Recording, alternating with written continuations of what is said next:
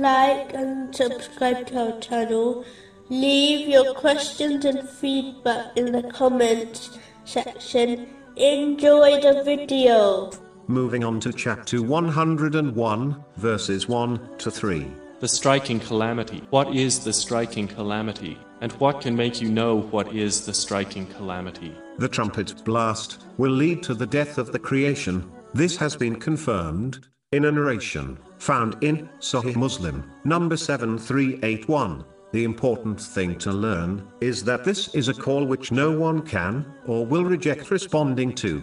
It will lead to the resurrection and final judgment. Therefore, Muslims should respond to the call of Allah, the Exalted, through the Holy Prophet Muhammad, peace and blessings be upon him, through sincere obedience, by following his traditions, which involves fulfilling the commands of Allah, the Exalted, refraining from his prohibitions, and being patient with destiny. Chapter 8, verse 24.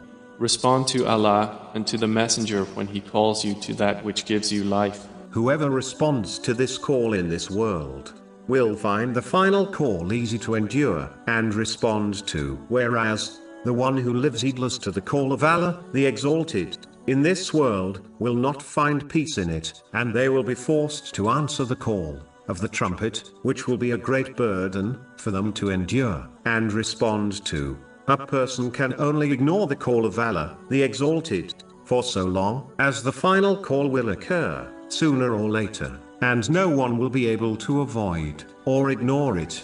If this is inevitable, it makes sense that one respond to it now, today, instead of living in heedlessness. If one hears the trumpet blast, while heedless, no action or regret will benefit them, and what comes after for this person will be even more terrifying.